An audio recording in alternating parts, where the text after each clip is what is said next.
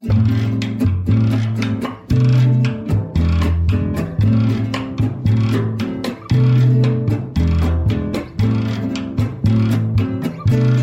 listening to the Between You and Me podcast from KAXE. I'm Heidi Holton with Chelsea Perkins. Hello, Heidi. Here we are again. That's right. We are bringing you a conversation and a segment that we produced uh, last year that reporter and producer Leah Lemm did for us. She did a series called Northern Voices. And twice during her two year series or three year series, maybe with us, she featured someone named Shirley Nordrum. I had never heard of Shirley until we were preparing for this conversation. And wow, what an amazing lady. Uh, Shirley um, unexpectedly passed away at the beginning of May. She was in the midst of, she's a Bush Fellow. She was awarded a Bush Fellowship in 2022. That, um, so Leah Lemm came into the studio to talk with me and to kind of tell me what Shirley had meant to her.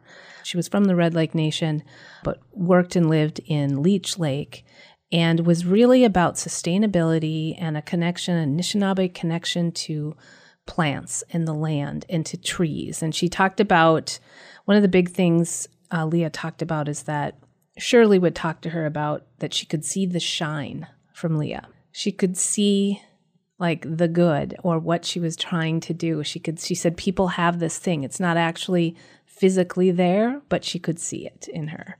It was just a wonderful conversation, and it's been a it's a huge loss. I know there's some movement right now to um, get some grants out there in her name on the Leech Lake Reservation to continue her local foods, all the stuff she was doing to get people to kind of eat better and to be more connected to the land and to be more connected to their Anishinaabe heritage. I empathize with with Leah on you know in this situation because I also have had story subjects that I knew in life and and then they've they've since passed. I mean, I've been doing this long enough that there's been multiple people who I interviewed when they were alive and and then they passed away. Writing a feature obit or doing a story in a feature obituary, it's it's a monumental task. I mean, especially if you didn't know the person before and now you're trying to honor their life. If it's like the final story really you know i mm-hmm. it's a lot of pressure because you really want to make sure that the the people that knew them feel like they're reflected in that story. And i'm sure leah felt that way.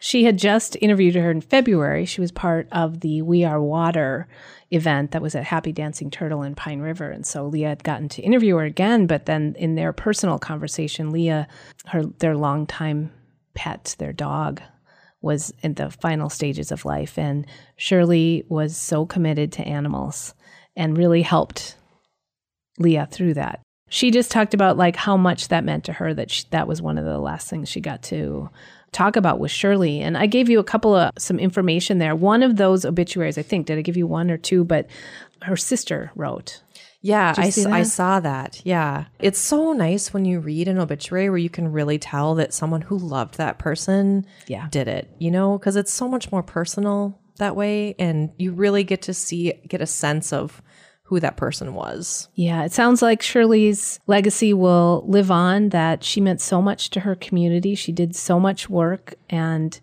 really connected people to bigger things like that shine that Leah talked about. And we're going to listen to a conversation I had with Leah Lemm about Shirley Nordrum, as well as the segment that Leah put together from last summer.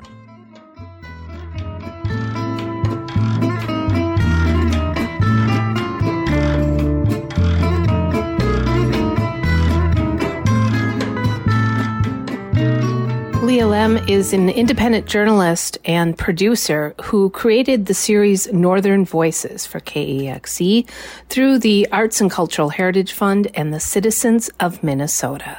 I asked Leah to come in recently, I'm Heidi Holton, to talk about the memory of Shirley Nordrum. Shirley passed away unexpectedly earlier in May. Benesikwe, Thunderbird Woman, was her Ojibwe name. And she would always start off our interviews by introducing herself in Ojibwemowin. and speaking in Ojibwe because she would say that, and I agree with her, that it means that you're talking about something important next. Like what you're, what's to follow is important, and your ancestors are listening. And so to me, even in Shirley's introduction, that kind of sums up her priorities. Uh, she's an educator, she's a dog lover, a wonderful community member who looked at all of us, at the environment, animals as relatives, and was just a great voice. She never said no to me when I asked her for an interview. Uh, just a really wonderful person who was quick to share her wisdom. You um, wrote. You said that she saw the shine in you. What What did that What does that mean? Well, let me go back to one of the interviews I did with her. I actually wrote this down, and she said to me, "I believe that there's an energy." And this is about the shine you ask about. I think we're nothing more. We're not a physical being. We're a spiritual being in a physical shell, having an experience. And so when our energy of our spirit is vibrating at its height of wellness, I believe it creates a glow. Maybe not in the way that you necessarily think about a glow, but I do believe it's a visible brightening. And so, what I really appreciated about Shirley was her ability to look at us as people, as spirits, and recognize that glow, that shine in us. And not just people, but in, like I said, the environment, in animals, um, and even people we disagree with. I want to say that, you know, Shirley would so often reinforce this idea of being a good relative, looking at one another with love.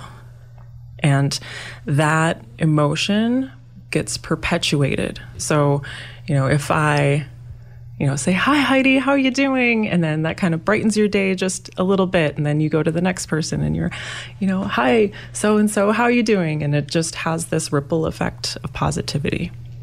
Same with, you know, um, interacting with your environment, treating, you know, we often talked about the value of trees, you know, and seeing beyond um, how much, you know, money you can squeeze out of it in value for a human being.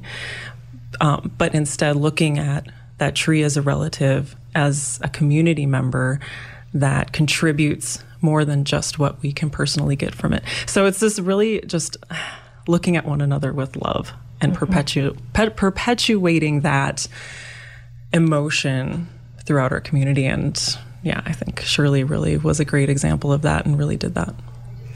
It's a it's very comforting, you know, in the kind of the aftermath of that unexpected loss of her probably doesn't immediately make people feel better, but that because she was able to talk about that and spirits, I'm sure that she is here then in the trees and in the mm-hmm. things that she talked to you about. Mm. Yeah, and just being able to revisit her voice on the many different interviews that I've done and, and the other ones she's done is really a gift to be able to go back and listen and hear her wisdom again and again and perpetuate that um, idea of of treating one another with love. I think will last. You know, it lasts beyond her time here. We're talking with Leah Lemm today. She's in our studios. We're remembering Shirley Nordrum. We had a little technical issue, so I am wondering if you would once again introduce yourself in Ojibwe oh. Moan so that we kind of give importance before we listen to one of the pieces that you've done on Shirley. Oh, sure. Yeah, I had just introduced myself, Leah Lemm Indigenakaz, Windugukwe Indigu Mizaga Gunning and Dunjaba Biju Nindudem. And, and I did that to uh, give a nod to Shirley and how she would introduce herself in Ojibwemowin and speak in Ojibwemowin when she could during interviews to point out the importance of what she was going to say. Hmm. When was um, you you were able to interview her in February? Yep. And you were even able to kind of talk through. You talked about dogs and how oh, important yeah. animals were to her. Yeah, I was talking with Shirley Nordrum um, in early February in Pine River for We Are Water, Minnesota. And my dog at the time, Coda, was um, very clearly, you know, in her last days, in her last weeks. And so I know, I knew Shirley was such a big dog lover and she was very much an advocate for pets and animals. And so we had a nice talk about our dog, uh, Coda, and she was just very comforting. Mm-hmm. And I really like how, as interviewers, as radio people, we build relationships with our guests, with our interviews, and can can open up mm-hmm. in a reciprocal way. So, so many times our guests open up so much to us that it's nice that we can open up in return. Yeah, there's something about audio, the voice, radio that is so personal mm-hmm. in a mm-hmm. way that other media isn't. you know, there's just it's it's hard to explain that that people you just feel this connection. Um, in a different way. So, coming up, we're going to hear from Northern Voices. This was a piece that you did just last summer. Mm-hmm. Time goes by fast. Sure last June um, from Northern Voices from Leah Lemm. Thanks for coming in and for your time today. Thank you, Heidi. This is the Wednesday Morning Show. Bonjour and hello. Welcome to Northern Voices, celebrating ties to Minnesota's Northland, where I talk with folks from around northern Minnesota about tradition, sustainability, and indigenous and ancestral ways of life. I'm Leah Lemm, your host and fellow Northlands explorer. Today I'm speaking with Shirley Nordrum. You might remember that I spoke with Shirley for Northern Voices a couple years ago, pre pandemic. It feels like forever. Though lots has changed since, Shirley is still communicating Native values related to the environment. She's from the Red Lake Nation and lives on the Leech Lake Reservation.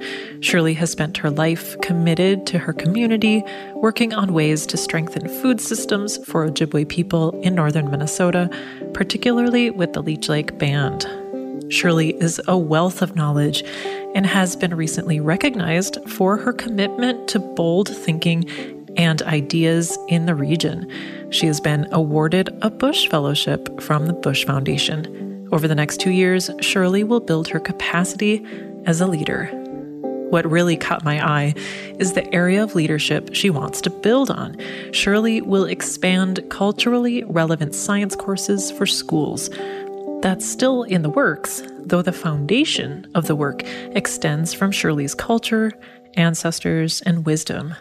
Let's hear from Shirley as she expands on the need for culturally relevant science education and a bit of her own history in academia and what she looks forward to one day when the curriculum is rolled out. Um, in my in my Ojibwe language, um, my my name is um, Benesikwe, which is a Thunderbird woman. And my colonial name is Shirley Nordrum. I'm of the Marten clan. Um, I'm a Red Lake band member, but I live down here on the Leech Lake Reservation. I was the um, environmental director for the Leech Lake Band of Ojibwe. I, I started that that environmental department and uh, I served for um, almost 19 years as a director while serving the tribe as the environmental director, Shirley noticed the divergent views between traditional ecological ancestral knowledge and Western processes. While in that role, Shirley realized how starkly this played out while cleaning up a Superfund site or a contaminated site. Different values in applying science came to the surface while assessing the damage done due to contamination. Like, say, for example, when the EPA sets up a human health assessment and you gauge that, that's that's based on a typical, probably European person living in a city, not a native person that is going out and collecting reeds and you know holding them in their mouth and to to weave and you know to make something. And so there's these different levels of exposure. So when you're assessing the risk or the damage to say a Marten, who is my clan. He is my brother. um, that risk should be looked at different than a European thinking of, oh, it's a Marten, it's a he's a, a mustelid, and it's just a different way of thinking. What does ecological knowledge mean, and how can you blend it with Western science, and how can these two worldviews working together possibly create a, uh, a better world for us? Bringing together cultures when it comes to science would require widening worldviews. While in academia, Shirley's grades suffered due to that difference in perspective of our environment. Shirley recalls what happened while taking an ecology class and its approach to animals and their emotions. Um, so I remember in ecology, um, a professor specifically saying, you know, that deer don't love their babies. You know, it's just a baby and they have a baby and they raise it and it it goes away and they don't have any feelings emotional feelings for that little animal. And um, i absolutely know that to be false. I, I, i've seen that be false. It was that type of trying to talk about these things in that way that you know that's where i would get dinged. That's just not part of the way that science is um is laid out, and not the Western science anyway.